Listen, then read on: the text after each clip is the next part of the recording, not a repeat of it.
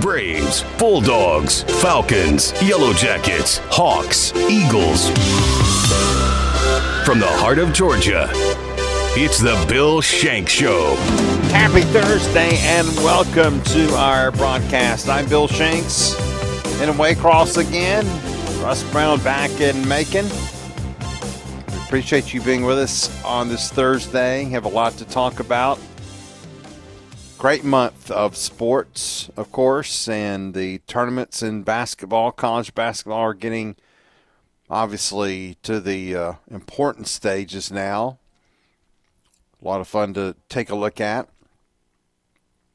And of course, football is unbelievable with spring football going on in many of the locations around the South. Georgia getting ready to go on Tuesday, which is fun to think about, fun to preview and get ready for. And of course, the NFL with the free agency starting in about six days. Cannot wait for that either. Baseball getting prepared down in Florida, so we have some Braves to talk about today. Basketball, we'll start with basketball. And Russ, we joke every day before the Hawks games about what do we expect to see for that coming game. We'll undoubtedly say it again tomorrow before their second game in Washington against the, the Wizards. Last night, what a great game! What a what an entertaining game. You know that that's the one thing that I, I don't think we can say about every team that struggles to get over the 500 mark that they do play entertaining games and, and there have been you know the first game that Quinn coach was was it Cleveland, I believe, last week. Uh, it was a very entertaining game. Hawks lost, and it stunk that they lost, no doubt about it. Not fun.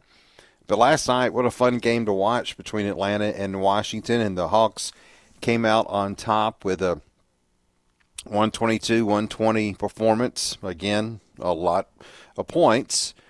Trae Young had 28, DeJounte Murray 17, and and they'll go at it again tomorrow. But you know, uh, we we can expect this Hawks team to, to, to play hard and go out there and and uh, I think obviously with the exception of those two games right before the All Star break, Russ, uh, they they have done that for the most part, especially for Quinn Snyder. But last night that was a pretty good pretty good ball game.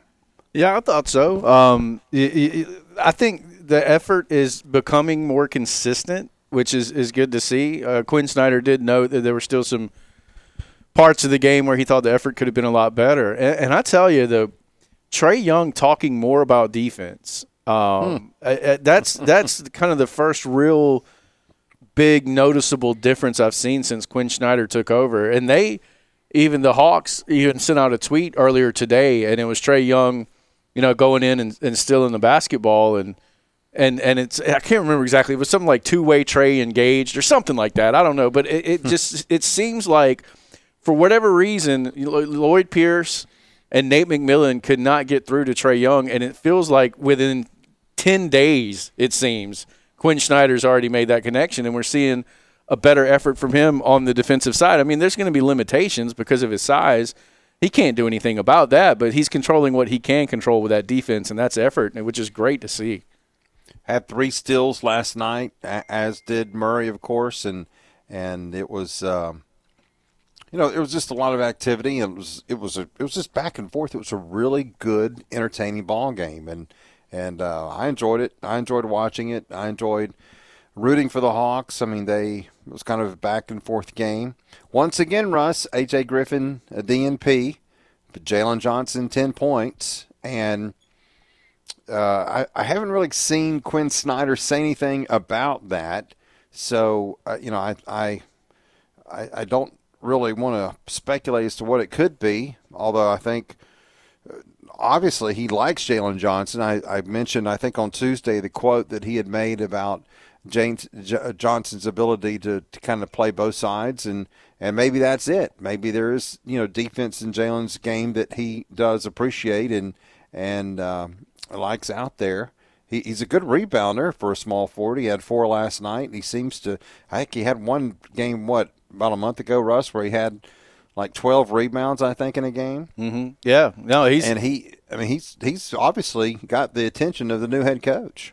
Yeah, that you know, and, and that's another big difference is is Jalen Johnson's playing time is going up. I think for AJ Griffin, I think it's getting uh, acquiring Sadiq Bey and wanting to play Jalen Johnson more. There's just not a, enough minutes really right now Yeah. to get him in the game. But you know, this is something that we've wanted to see since Jalen's rookie year was to get more playing time, and and we're getting to see that now. And I think he can be a really good young player. And and you know, and I wonder not to get too far ahead, but as we get into this off season, would they try to you know maybe trade DeAndre Hunter or something like that? To get more minutes for AJ Griffin and, and free up some space to make some other moves to, to reshape this roster a little bit. Oh yeah, I think that could be a very good possibility. Th- There's some pieces on this team that should be marketable, right? I mean, I think that's something that the front office should be very excited about, and that is that hey, um, you know, they they've got some players that should be attractive to other teams and should have some decent value. So it's going to be fun to kind of watch uh, how it goes on. I know that Bogey Bogdanovich has a player option for next year, so he can opt out of, of that deal. So you wonder how much uh, flexibility they're going to have in their roster with him leaving. Of course, the contracts are are a little higher now with Hunter and Trae Young, and of course they still have the Dejounte Murray deal that they have to come to an agreement on at some point here in the future. I think there's still a little, little time, but it's um, it's something that's going to have to be addressed at some point. So we will see how that uh, kind of unfolds there. But they'll play Washington again tomorrow night, and again try to get over that 500 mark and stay there. They need to do that. They just are back and forth. It's been uh, uh, almost a month where they have not gotten too far back or too far ahead over the 500 mark, and they need to do that to have a shot of, of moving up in that Eastern Conference. That is a very, very competitive conference right now. All right, um, college basketball. I just saw something. I'll slide this in here. Mark Fox, remember him? Former coach at Georgia.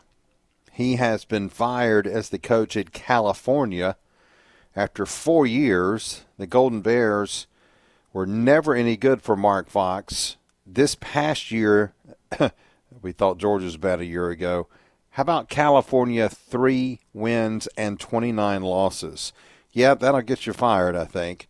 Three and 29 was their record this past year. And last year they were 12 and 20. Year before that, 9 and 20. And in his first year, California was 14 and 18. So Mark Fox had a record of 38 and 87, winning only three, 30% of his games there in California. And everybody thought, well, he could coach in Nevada.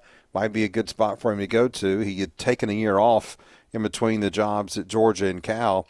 And uh, boy, they never could get on track there. And that that was a mess. So Mark Fox, who knows what his future is? I'm sure he's made a ton of money in his career, but still, he has not had a whole lot of success as a college basketball coach. You may remember that in his nine years at Georgia, he was only 30 games over 500 and had a lot of years where they were hovering around that 500 mark. So Mark Fox did make it in his job after the Georgia job as he leaves Cal after four years.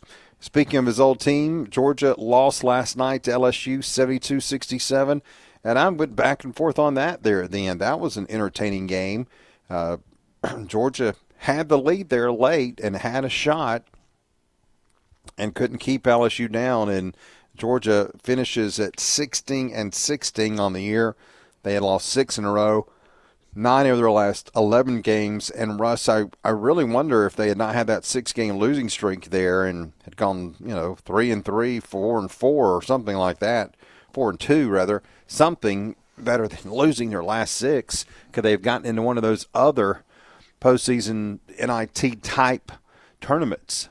Yeah, you wonder. I mean, they were close. And, uh, you know, obviously, I, I think that postseason experience definitely would have benefited this team in the midst of their uh, rebuild, I guess you could say. But no, I mean, it, I really wish they could have found a way to win that game last night, just because it would have been a little bit better taste going into the off season. But you know, it's it's still a step in the right direction. And I think last night, you know, in the second half, when when Coach White didn't put Oquendo back in the game, and it was just you know kind of having a feel for the moment and a feel for the team, sort of a thing and you saw them respond immediately and come back. You know, I, I think you know that that showed me a lot about Mike White as an in-game coach. Which you know now talent acquisition is the key, but once you get that talent, I, I think there's definitely a guy in, in place in Athens that can do something with it. Yeah, I think so too. I'm very excited to see what the future holds, and it's all about recruiting, all about getting those players in there. Uh, we know that for sure. And now, of course, with Georgia Tech season also over after their loss to Pittsburgh yesterday, 89 to 81. Uh, now the question is what's going to happen with Josh Pastner. They finished the season at 15 and 18 on the year. They won seven of their last 10 games of the season. And uh, of course, the eight point loss yesterday to Pittsburgh, a disappointment after they beat FSU in the first round earlier in the week. And, you know, as, as we talked about a little bit yesterday, and and and uh, I think it's going to be a topic until this is settled one way or the other. I don't know if they kept him that it will necessarily be a statement out saying, "Well, we decided not to fire him," but I, I guess there'll be some indication that he will be retained if, in fact, that's the decision that's made. But Josh Pastner has made it hard on a J Batt to make this decision. He's not a J Batt hire. We I, I have no idea what J Batt's interest is in basketball, and and I don't say that flippantly because Russ, when when you don't know an AD and we don't know him, he's new. How do we know what he feels about basketball? He, you know, he may not give a damn about that. He may just want football to be successful. And I'm again, I'm not trying to be flippant about it, but ads have their priorities.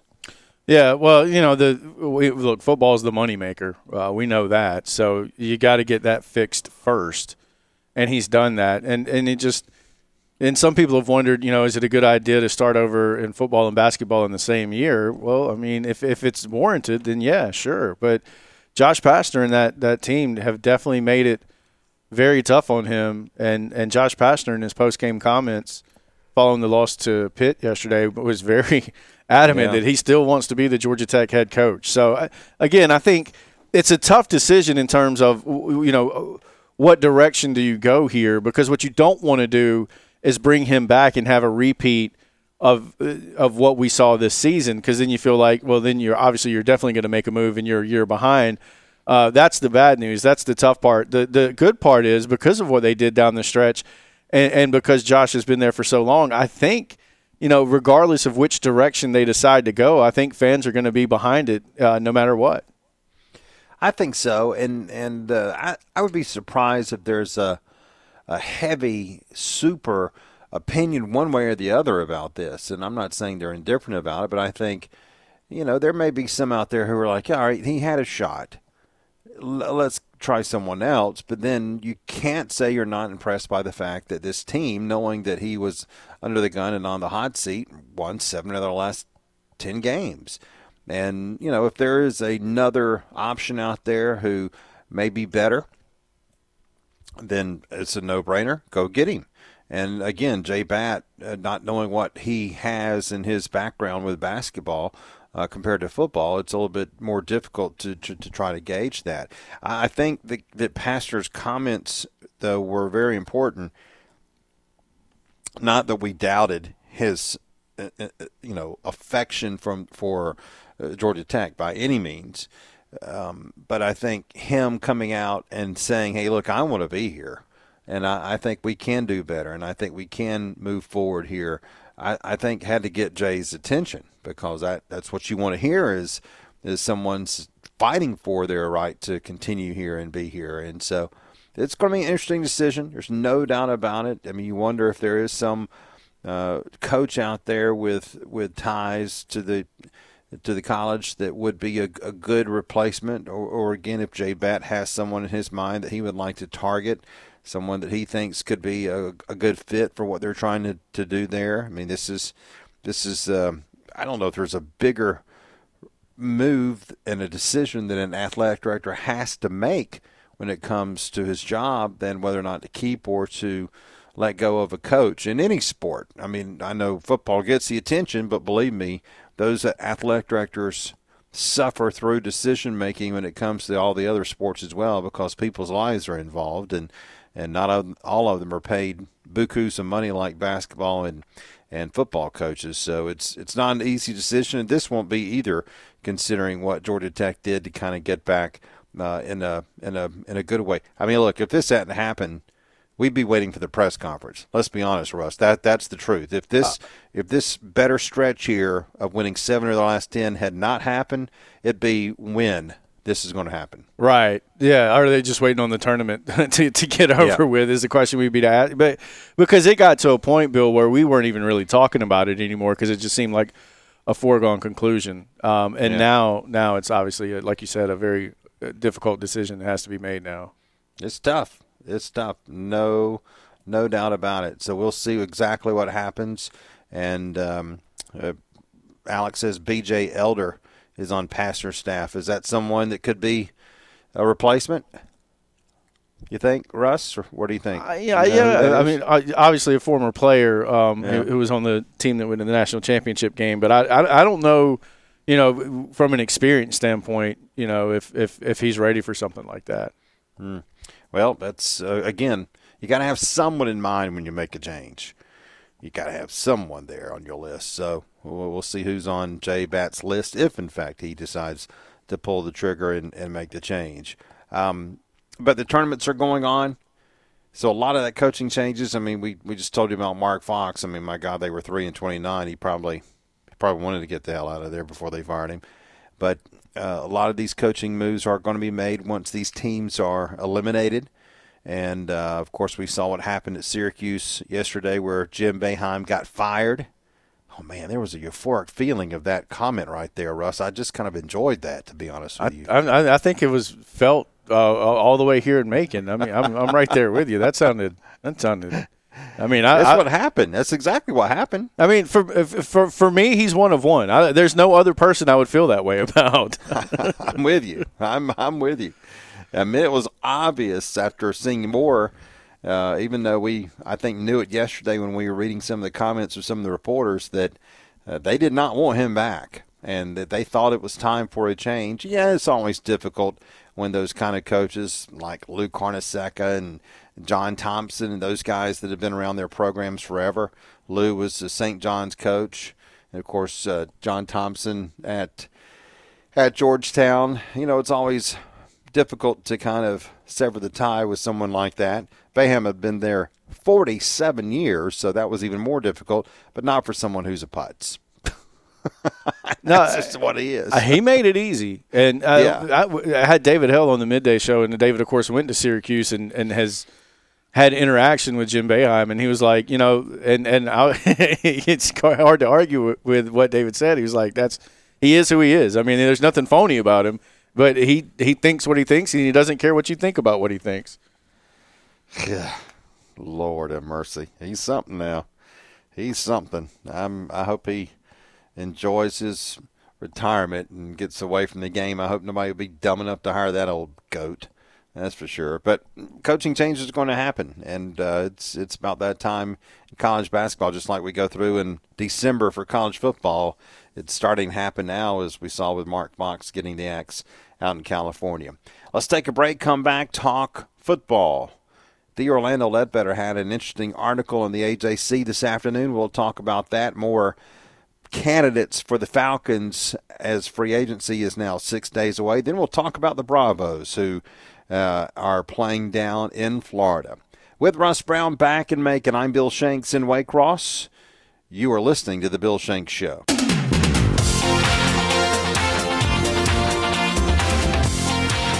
Welcome back. Thanks for being with us here on this Thursday. We appreciate your listening and time to talk a little Falcons football now as we are six days away from the start of free agency in the NFL. Going to be a very active time for the Atlanta team who has a ton of cap room and a ton of needs. The combination of that means we're going to see some free agent deals flying next week for the Falcons. D. Orlando Ledbetter of the Atlanta Journal Constitution had a list of 10 players who he thinks could be targets for the Falcons for the second time now, he has mentioned Javon Hargrave. He writes, despite all the cautious talk and right type speak, the Falcons need help stopping the run and getting after the quarterback on defense. The top defensive tackle in free agency is Hargrave, who is 6'2", 305, a seven-year veteran. He's been in one Pro Bowl. The former South Carolina State product is durable.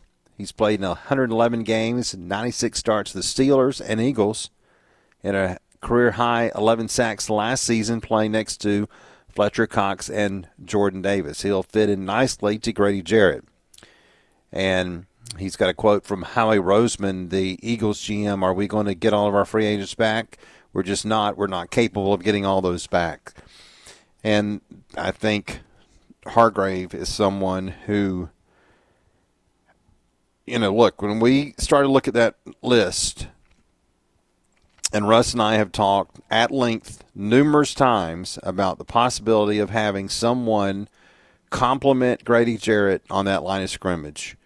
And who better, Russ, than someone who is coming off a season where he had 11 sacks, got after that quarterback, and obviously being near someone like a Cox and Davis uh, was able to play at a high level with someone else. I mean, to me, that that matters, and it shows you that you know he was able to complement their game, and and I think he can complement Grady Jarrett.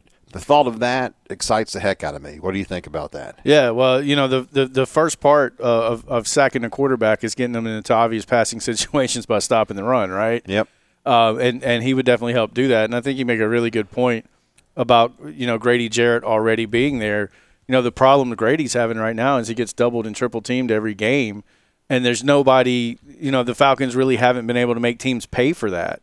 And if you bring Hargrave in, you know, regard maybe they want to double triple team Hargrave. I don't know, but you know, you can make the the other team pay for for that and, and get in those one on one matchups in the interior if you bring somebody like that next to, to Grady Jarrett. And I like that idea too because uh, of bringing the interior guy in uh, via free agency because I just think it'll be a cheaper option than um, you know if you sign an edge rusher out of free agency. You can you know hopefully find the edge in you know well they've got a few guys on the team already and they brought Lorenzo Carter back, but you can also find that in the draft this year. I think.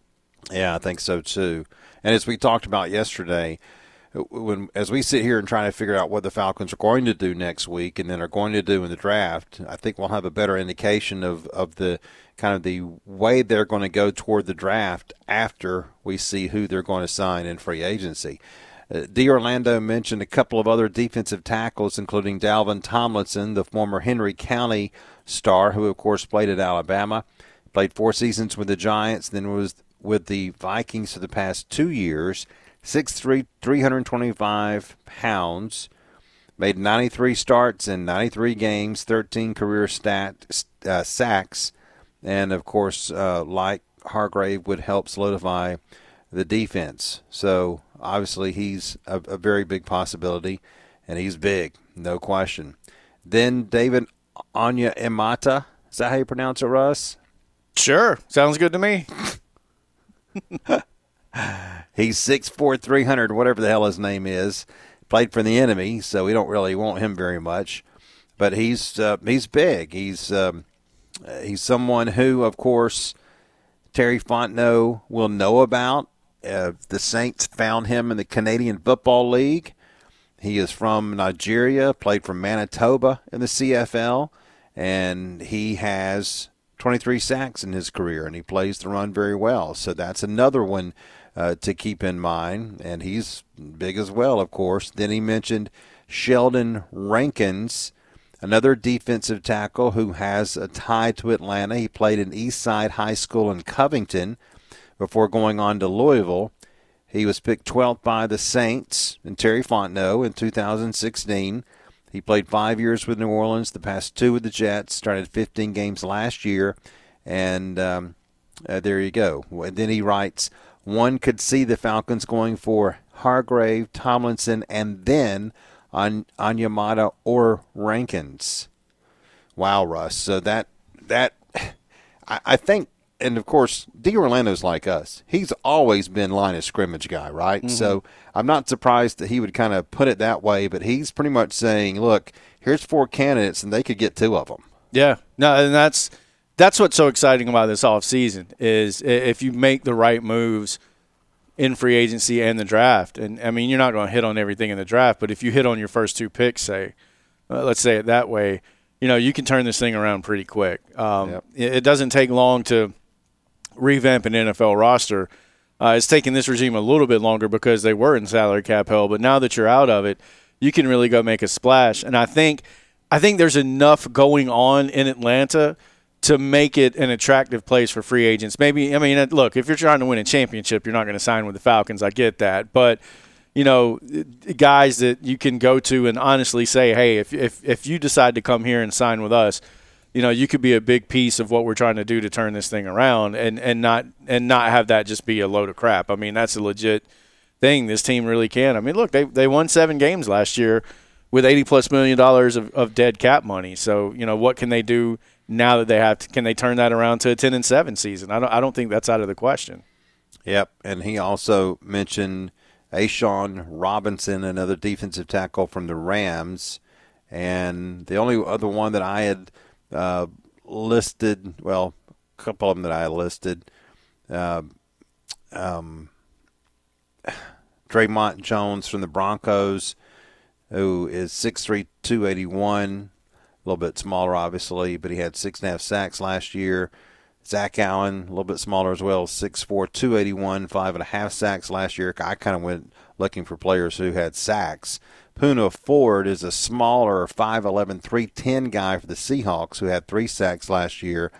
And um, and I had uh, Onyemata uh, listed as well because of that time with the Saints. All right, so the other players that – he listed, he did mention Jessie Bates, who obviously is, I mean, Russ and I have joked that it's um, someone who we would almost be shocked by now if he did not come to Atlanta. He's 6'1, 200 pounds. He went to Wake Forest, second team All Pro after the 2020 season, and he was on a franchise tag last year. And they um, don't want to lose him, but they have to start freeing up some money for a guy by the name of Joe Burrow and Ja'Marr Chase, who's going to cost a a fortune. And their a the Bates's agent is um, he actually released a post on social media and tagged Bates and AJ Terrell, Casey Hayward, and Kyle Pitts to kind of kick off the speculation that this could happen. Bates would help secure the back end of the defense and leave Richie Grant and Jaylinn Hawkins to compete for the other spot. And that is something I think we would all be excited about. And again, I, I would almost be shocked if he's not a Falcon by this time next week. Now, uh, he mentions um, more of the defense. Marcus Davenport, the defensive end, and that's someone who we've wondered about. Again, the tie in with Terry Fontenot since Davenport was with the Saints. Uh, D. Orlando wrote he's been somewhat of a disappointment over 63 games and 32 starts. He has 21 and a half career sacks, but he could be reunited with his position coach in Ryan Nielsen. So again, not only the Terry Fontenot tie, Ryan Nielsen as well. And let's see. Okay, that's the only defensive end he mentions. Then let's go to offense. He mentions Mike McGlinchey, Matt Ryan's cousin, who's 6'8", 310, and he played at Notre Dame, mostly at right tackle. The Falcons would have to consider him an upgrade over Kaleb McGary, but both allowed six sacks last, season. McGlinchey received a 71.5 pro football focus grade, McGary an 86.6. If the Falcons don't get a tackle in free agency, they can draft one in the draft with the eighth overall pick. And I think that's what's going to be curious to me uh, next week, Russ. We talked with Brent Rollins yesterday, and it, I kind of agreed with his thought process of defense with the free agency and offense with the draft. Um, I mean, they've got to they've got to have another, at least a guard, I think, through free agency. Uh, but as far as the big guy, and you know, we've mentioned obviously we we've mentioned Orlando Brown and and he does not mention Orlando on here, which I'm a little surprised about. He did mention Isaiah Wynn, who's an offensive tackle, of course, who used to play with the Georgia and has played with with the Patriots for the last few years. He mentioned Dalton Risner, a guard for the Broncos. He mentions also Isaac Seumalo, a guard for the Eagles, who is a free agent. Um, and so there's free agents out there, but is there going to be one of the big signings? I don't even know if McGlinchey would be. Would he? Would he be a huge signing or, or kind of a? I don't know. That's no. kind of a question for me. Yeah, I don't. I mean, I don't think he would. I mean, it would be a replacement for Kaleb McGary. I don't know that I would say it would be an upgrade uh, from McGary. I mean, it's I look, it's if if he moves, uh, if Kaleb McGary moves along, I mean, you're going to have to fill that slot. So I don't I don't think it would be something that people would scratch their heads about. But no, I, I don't. I mean, I wouldn't consider that an upgrade or a big signing at all. Yeah, I I um I mean he's not a bad player. I don't want to think that he is, but Orlando Brown would be a huge huge signing. I mean that would it's going to be a lot of money. He's from Duluth. He's Peachtree Ridge is where he went to school, and, and so that would be a a huge, huge um, addition. So we'll see. The offensive line is going to be uh, really interesting to me. All right, D. Orlando Ledbetter also mentioned Nate Davis, a guard from Tennessee, who is a free agent, and he played for Arthur Smith with the Titans. He was drafted in the third round out of Charlotte back in 2019. He Started 12 of 13 games at right guard as a rookie. He's played 55 games, 54 starts, and the, he said the Falcons are set at right guard. Of course, the Chris Lindstrom would have to move Davis to the troubled left guard spot that saw five different starters in 2023. And he also mentions uh, the kid from the Eagles and the kid from the Broncos I mentioned there as well.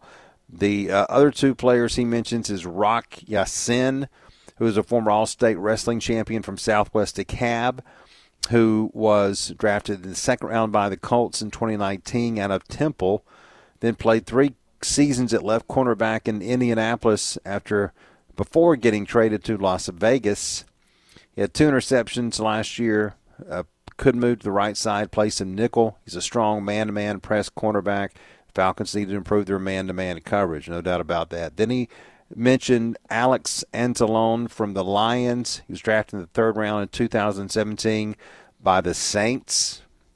He started all 17 games for the Lions last season and could replace Rashaan Evans if he leaves in free agency and could help mentor Troy Anderson. The Rashaan, Rashaan Evans decision is going to be interesting, Russ, because they, they've said that they want him back, uh, but he may be trying to get a really good contract after a really good year. Yeah, right, and he, he he may have the opportunity to be able to do that, but you know, it's you can spend your cap space on your own people too. But you know, and and the other thing about Evansville is that it, I go back to the thing that we don't know, and that's the three four four three conversation too. Because right. if they're going to a four three, I mean, he may be kind of squeezed out. I don't know how they feel about Troy Anderson right now, uh, but you know, if they feel like they've got somebody that can play in the middle uh, in, in, a four three, then you know they can move on and spend that money somewhere else. Versus where if you're going to be in a three four, you know you're going to want to have two guys back there now. And I know in in today's football, it's you're, you're talking about 30, 40 percent of the time, but still, when you talk about stopping the run, that's your base package that that you're using to do it. So that, that I think that that the scheme question there could be a factor in that decision as well. Absolutely, no no doubt about it. Now, I wanted to mention as well that Josh Kendall, who's on with Russ and Daniel on the midday show, um, and I like Josh a lot. I think he's a really good writer, a really good reporter. He had another mock draft for the Falcons up today, and he took in the first round at number eight Peter Skoronski, the offensive lineman from Northwestern that we've talked a lot about. And, and look, this is the kind of pick that if this happened, then Russ, if the, the Falcons signed a Nate Davis from Tennessee, signed a Mike McGlinchey from San Francisco. Skoronski would still fit. But, uh, and again, I, I just I think we're going to see one, at least one free agent offensive lineman signing next week, and and an offensive lineman, whether it's the first, second, or third round. I just I, I can't imagine we're not going to. But Skoronski would make that a little bit easier because of his versatility, wouldn't he? He really would because you don't have to have you know anything necessarily set in stone as, as far as your offensive line is concerned, and, and you can go in with competition. There's flexibility there. You know, with Skoronski, if if you sign an offensive lineman and let's say for whatever reason he doesn't win a starting job, Skoronski can back up everybody. you know, so I think Yep. it's that. I, I think you and me both. It sounds like are just the versatility with him are what we really like. I'm I'm not going to be upset if it's Broderick Jones by any means. I think he is the best offensive tackle in this draft. But Skoronski, yes, he's he is attractive because of that versatility. And I like him. I have everything I've read. I mean, they say he's got short arms, and uh, I mean we we dealt with Sam Baker with short arms for a couple of years. Russ, could we deal with Skoronski too? Yeah, especially if he's a guard or center. I, you know, I don't know if you want a T Rex out there trying to play tackle, but yeah, T-Rex. okay, in the second round, Josh picked for the Falcons Adetomiwa Adebawore from Northwestern. Damn, Northwestern's got a lot of good players for a crappy team, don't they, Russ? Yeah. I, I guess there wasn't a whole lot around these guys. That's two picks from Northwestern. Where did Josh go to school? We may need to ask that question. Uh, the star of the combine, Adebawore. Uh, we're going to have to call him AA, right? If he if he I- gets picked, he's AA. He's I can't. Times yeah, two. yeah. He, he's the the football AA. exactly weighs twice as much as the original AA. I'm sure, but he's got to be called AA. Um, so ran a four four nine, a six two two eighty two. Golly, for a 282 pounder to run 449 is just ridiculous. That's pretty impressive, no question about that. So, um, anyway, he practiced against Rashawn Slater, who was a first round pick a year ago, and Skoronski while with Northwestern. So, there you go. All right, round three, he's got De'Von Achane, running back from A&M. I would love this. I mean, look, I know we've got Tyler Allgeier in the Falcons backfield now. He's a very good young player. I wouldn't be surprised if they took another running back because they they they got to kind of leave Patterson at one spot. You would think, or and I still think they need another running back. He also mentions uh, A.T. Perry, the wide receiver that he had um, picked before, and that's the kid from Wake Forest. Jakorian Bennett, cornerback from Maryland, the fourth round pick. And then in the and the other fourth round pick is interesting to me. Zach Kuntz, K U N T Z, the tight end from Old Dominion. Now this guy was 6'7", 255. He ran a 4.55 40 yard dash, had a vertical jump of 40 inches and a broad jump of 10 feet 8 inches. And he had missed most of last year due to injury, but he was very impressive in the in the uh, combine the other day, Russ. And you know, this is kind of like, all right, if you can't get Darnell, if you can't move up into the first round and get Darnell, maybe get this guy. And I mean, he, he went to Old Dominion, but pretty impressive numbers there for a, a big kid, measuring at six seven and three eighths, two fifty five. Uh, a very athletic kid for that size. I'm glad tight ends on their list. Yeah, well, you know, and they because they'll run two and three tight end sets. So I, I don't think in this offense you can really have too many. And I think Kuntz might be, you know, if they were if they were able to pull that off and get him in that slot, I mean, that could be one of the steals of the draft right there. Because for his size, he's incredibly athletic. Absolutely. Round five, he picks Aidan O'Connell from Purdue, the quarterback who he had picked before. Then Justin Shorter, wide receiver from Florida in round seven. And another running back, Mohammed Ibrahim from Minnesota in pick 247 in the seventh round. So just some ideas from Josh Kendall on what he think could happen for the Falcons and the draft. We're going to take a break. Up next, we'll talk baseball. The Braves' two games are over. We'll talk about what they did today right after this.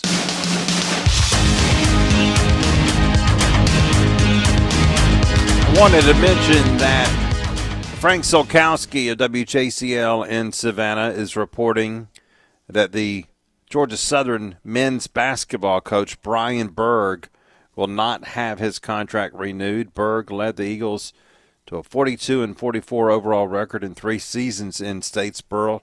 Georgia Southern went 21 and 29 in the conference uh, of, under Coach Burg, and so they will be looking for a new head coach. Russ, you surprised?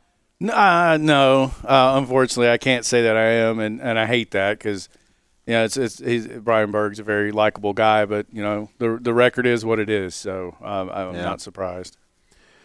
All right, we'll see um, what Georgia Southern does moving forward, and looking for a new head basketball coach.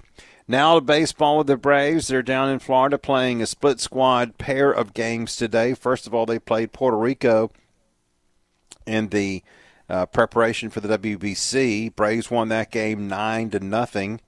Max Fried, God help us sign this man up. Oh Lord, four scoreless innings, two hits, no walks, five strikeouts. Pretty good performance. Kirby Yates, another good performance. Scoreless innings, yet to give up a run so far. Very good sign for Kirby Yates. Jackson Stephens has yet to give up a run so far. He had a scoreless inning, two walks, however. Michael Tonkin, a kid will probably be in AAA. Gwinnett had a scoreless inning, gave up uh, two hits but two strikeouts, and uh, that's about it. Home runs in this game. Uh, no home runs. Ozzy had an RBI. Grissom had an RBI. Sean Murphy, Acuña, and Riley all had RBIs.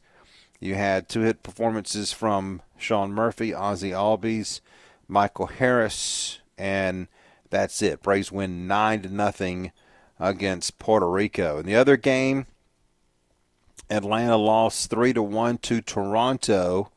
Spencer Strider pitched for the Braves, pitched three and a third innings, three hits, one run. It was a home run no walks, and five strikeouts. His ERA in the spring is now 1.08. Uh, the other pitcher for Atlanta of note is Bryce Elder. He came in and pitched three innings, two runs, uh, two hits, one walk, and three strikeouts. Uh, the uh, outfielder trying to win a job for Atlanta as a reserve, Sam Hilliard, uh, hit a home run for the Braves, his first of the spring. Let's see who else played. The Braves only had four hits in the game. Uh, Hilliard actually had two of those four hits, and uh, a couple of the minor leaguers had the other one. So that was more of a minor league lineup for the Braves as they were on the road for that game. They had um, that's about the only regular they had was, or, well, he's not really a regular, but Orlando Arcia was in the lineup playing shortstop with Vaughn Grissom in the other game. I think Vaughn Grissom is in control, by the way, of the of the uh, shortstop competition, if you want to call it that. Forrest Wall, who's had a very good spring over 3 today, and Eli White, another player who's had a very good spring, uh, did not get a hit either. He was 0 for 3. I tell you what, the Braves now are going to have a very good AAA team, and they're going to have a great list of players available to them if needed, when needed, when injuries happen. And uh, this is important. I mean, look, uh, we, we, we find out every year that over the course of a six month season, players are going to need a break. They're going to get hurt. They're going to get sick, so forth and so on. I mean, stuff happens. And so the the talent that you can have down at AAA. Now I'm not talking about people who are are are going to come up and win jobs from established starters, but players who can come up and hold their own and do the job for a short period of time. Now, those are players that over time, if they were still in the big leagues, they'd probably get exposed for being the quad A or mediocre player that they are uh, because they would be in the big leagues if if they were that good. But I think you still want players who can at least contribute to your game, to your team, and have some element, whether it's defense or speed. You know, if someone's got big time power, they're probably going to be in the big leagues. They're probably not going to be in AAA. But if you know, if you've got something to bring to the table, and Hilliard's a good defensive player. Um, Jordan Luplow, good defensive player. Eli White can run. He's someone that Alex Anthopoulos brought on this team, and he has been very impressive so far in spring training. So I like what he's assembled as far as the backups for this team. Uh, AAA is almost like your practice squad roster. And I know they did this during COVID where it was a lot of back and forth, and you kind of had a practice squad or taxi squad, whatever you want to call it, kind of traveling along with you. Well, you know, AAA is kind of like that. They're just playing in a different league and a different level. But you have to have talent for that, and I, I do like what the Braves have done. But look, let's not bury the lead here two good performances from Max and Strider, Russ. I mean, we continue, I think, to just see very good pitching from this team in spring training.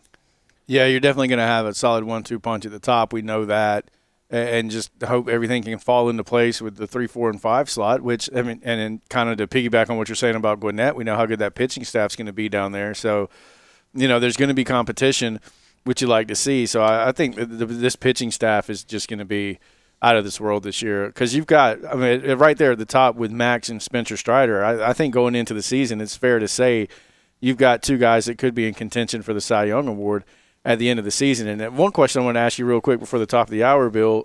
we checked on Skip today with the Braves playing Puerto Rico. I mean, was he kind of torn there?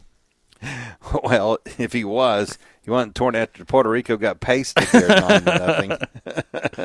he was probably okay with the Braves Braves winning. But uh, yeah, and look, Puerto Rico. Yeah, I mean, you know they got talent. You have to look at the roster, right? You know they've got some got some pretty good talent on that on that team. Lindor was on that team. Kiki Hernandez from Boston's on that team. Uh, Javier Baez from Detroit. Um, Eddie Rosario, of course, on that team. So yeah, heck yeah, that was that was a good win for for the Braves, and fun to see them doing well. Fun to see the pitching doing well. That pitching doing well early on will go a long way of doing what we want them to do, and that is get off to a really good early start for the Braves in 2023. You're listening to The Bill Shanks Show.